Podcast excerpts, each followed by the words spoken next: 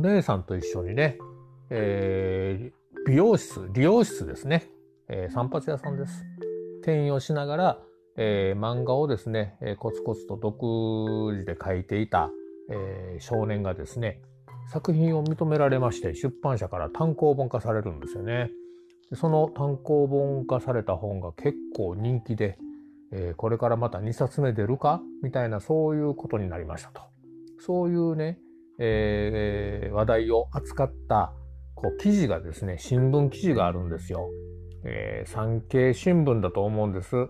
えー、昭和31年2月22日、ね、新聞にあるんですけれども、そのようなことが書かれてるんですが、これ誰のことかというと、まず当然ですね、生野区のことですよね。生野区の今の新今里のあたり、えー、今里、新今里の公園から少し東に行ったところに、えー、リオ都というね、えー、散髪屋さんがあったわけですよ。お姉さんと一緒にって書いてありますから、えーと、その少年のお姉さんが経営者ですね。でその弟、えー、高尾くんというんですけど、高尾くんが今言った、えー、漫画家を目指して一生懸命漫画を描いていて認められた人です。高尾くんわかりますかね？ね、えー、実は手塚治虫さんに憧れてですね、手塚治虫さんの活躍に、えー、啓発を受けて頑張って漫画を描いていたこの少年、誰を隠そう高尾くん。斎藤隆夫さんなんです。斎藤隆夫さんといえば、ゴルゴ13ですよね。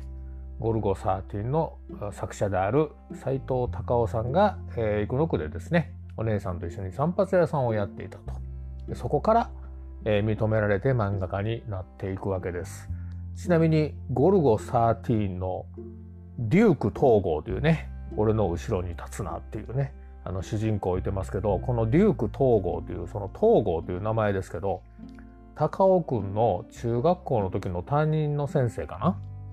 の名前だそうですよ。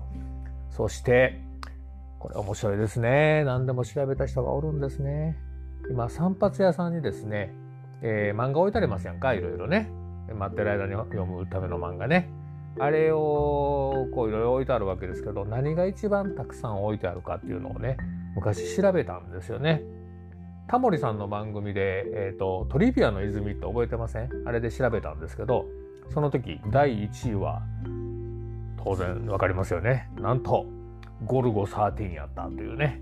これ面白いです、えー、散髪屋さんにはゴルゴ13が似合うんでしょうか、えー、理髪店の高尾くんの夢叶うというお話でした。また街でお会いしましょう。